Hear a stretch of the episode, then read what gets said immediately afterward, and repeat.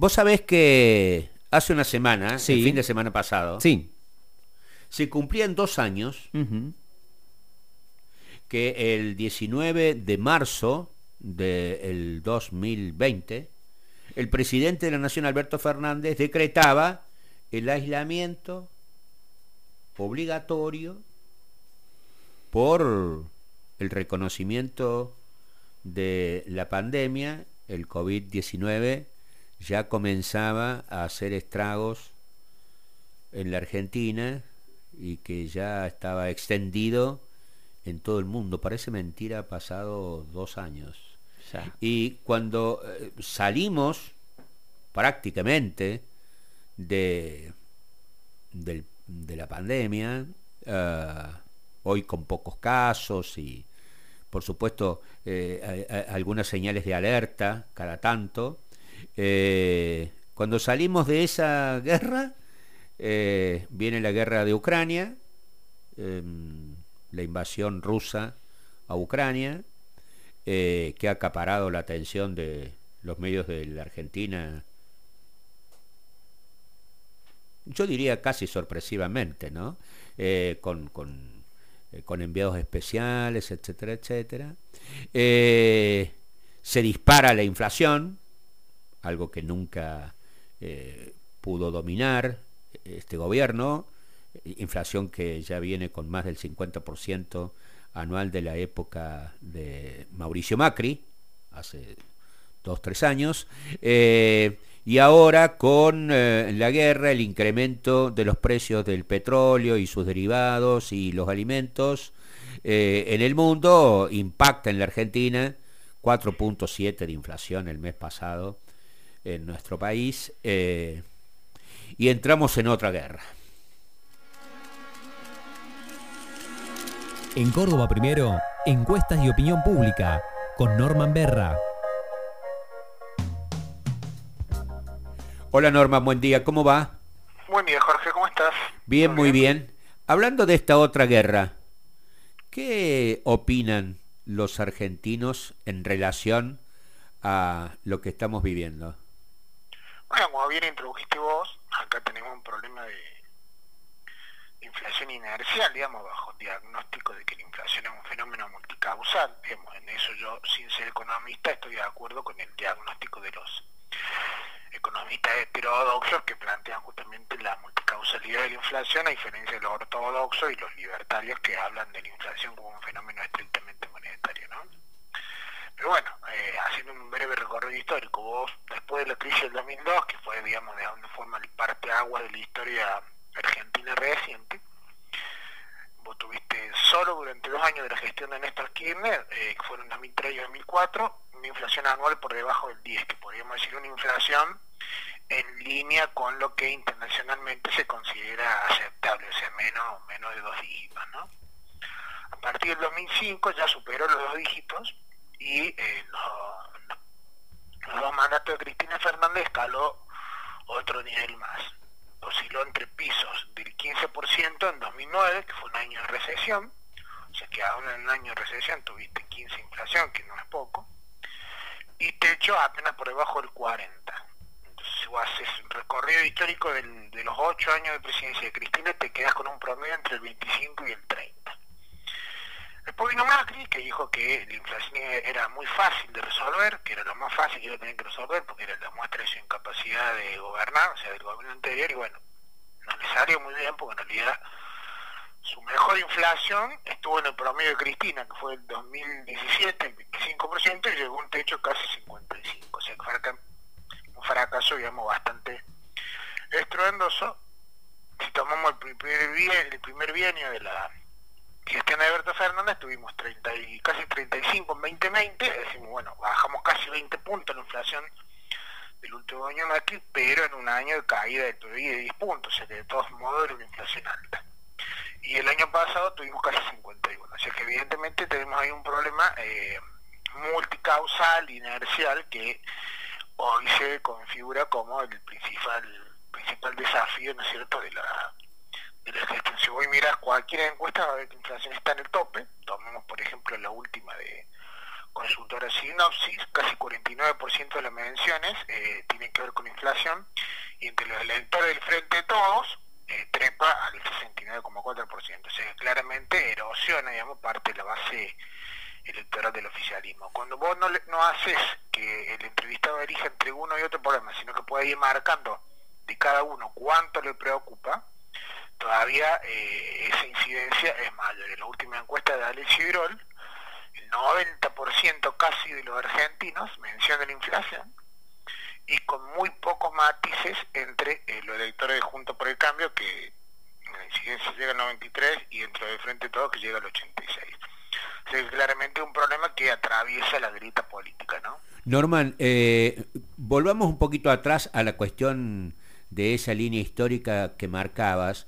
Mira, yo me quedé pensando, eh, ya eh, había aumentado la inflación por encima eh, de los, del dígito, superando los dos dígitos, en el momento en que Kirchner emitía, poco, tenía salto, saldo comercial favorable, desde el punto de vista de las importaciones y exportaciones de la Argentina. Tenía un acuerdo con el Fondo Monetario Internacional que culmina cuando le termina pagando los 10 mil millones de dólares que la Argentina debía, eh, debe haber sido el, momento de mayor, eh, de mayor dominio del déficit fiscal que se recuerde en los últimos, en los últimos 20 años en la Argentina, eh, y sin embargo ya la puja distributiva, este, había, había mucho más consumo, las paritarias se habían puesto de nuevo en vigencia, etcétera, etcétera, y ahí pegó el primer salto nuevamente eh, de la inflación por encima de los 10 puntos. Y, en el año 2017, 2018, cuando 2017, cuando, cuando Macri casi eh, eh, tenía emisión cero, bueno, también la inflación se fue al diablo. Claro, tal cual. De hecho, digamos, en el 2017, que fue el mejor año económico de Macri, o el menos peor, le podríamos decir, por realidad no hubo ninguno bueno. Tuviste 25 de inflación. Fue el único año donde el PBI eh, rebotó. En, el primer año de gestión de Macri había caído dos puntos y medio y en 2017 rebotó lo mismo.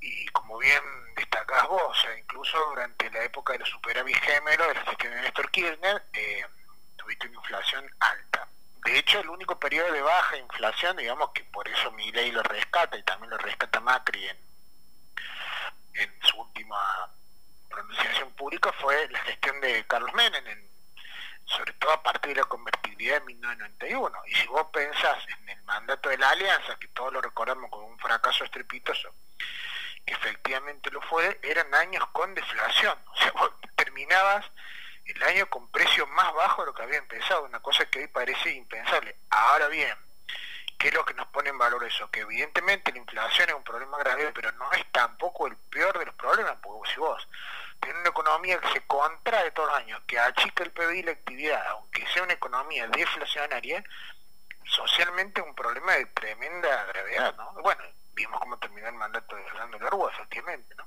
Eh, bueno, mira vos, ¿no? Eh, el mismo que nos había dejado la bomba de tiempo eh, en una cajita, el que había inventado la convertibilidad, esa enorme estafa de creer que un dólar era un peso, que había vendido todo el patrimonio nacional a precio vil, que había achicado estrepitosamente la participación de los trabajadores en el ingreso nacional, el que había extranjerizado la economía, el que había eh, reafirmado eh, que la deuda de los grandes grupos económicos privados la teníamos que pagar todos los argentinos y podría seguir, y, que después lo tuvieron que llamar porque se había llevado la llave de esa cajita de la convertibilidad este, cuando se fue en el gobierno de Menem y volvió en el gobierno de la Rúa, de la Rúa porque era el único que la podía hablar y eh, abrir, abrir esa caja y después estalló todo,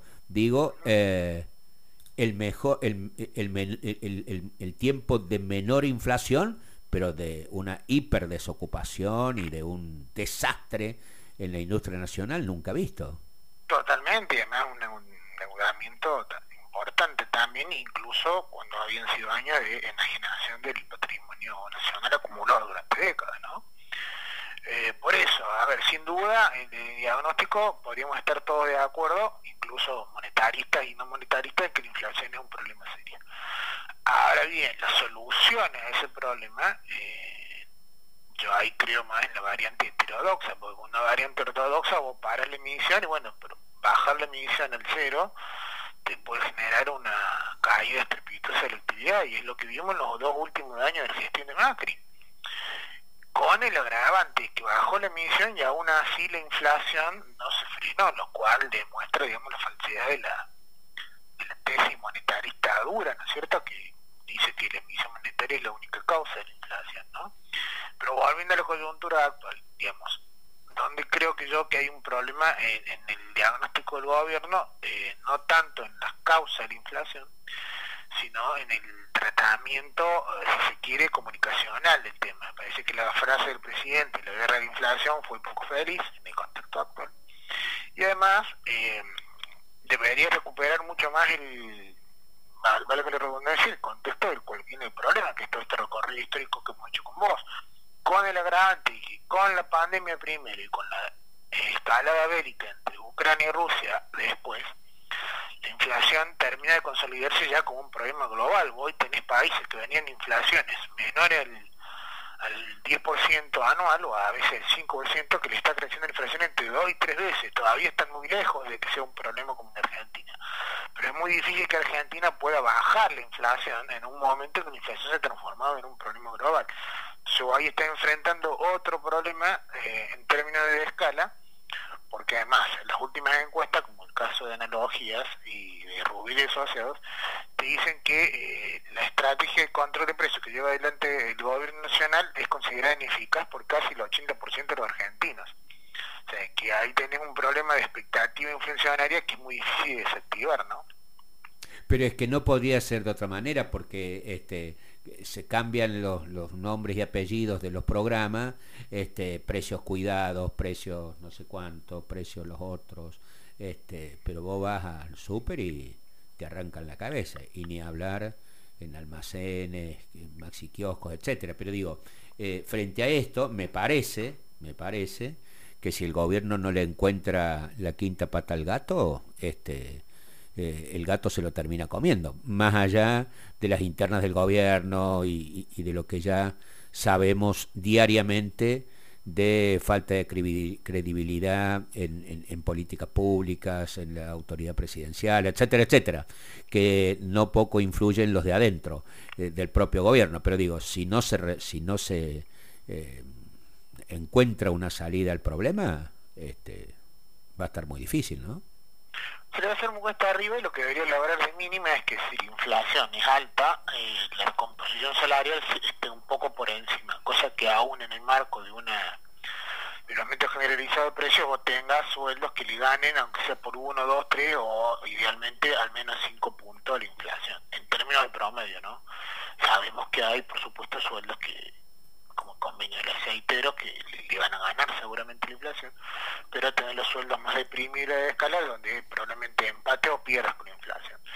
Y el otro problema, como veníamos marcando, cuál es el escepticismo en esa materia, porque el único año donde el optimismo de que el gobierno iba a lograr bajar la inflación era parecido al, pesimismo, o sea, era un empate técnico, fue febrero del 2020, o sea, cuando eh, llevaba dos meses de gestión y antes le llevé la pandemia. Desde entonces, sistemáticamente el pesimismo en materia inflacionaria, en cuanto a la expectativa futura de reducción, superó el optimismo y en la última medición tenemos un escepticismo del 75 contra un piso de optimismo del 17,5. O sea, claramente hoy es muy poquita la población que piensa que puede haber una reducción de la inflación.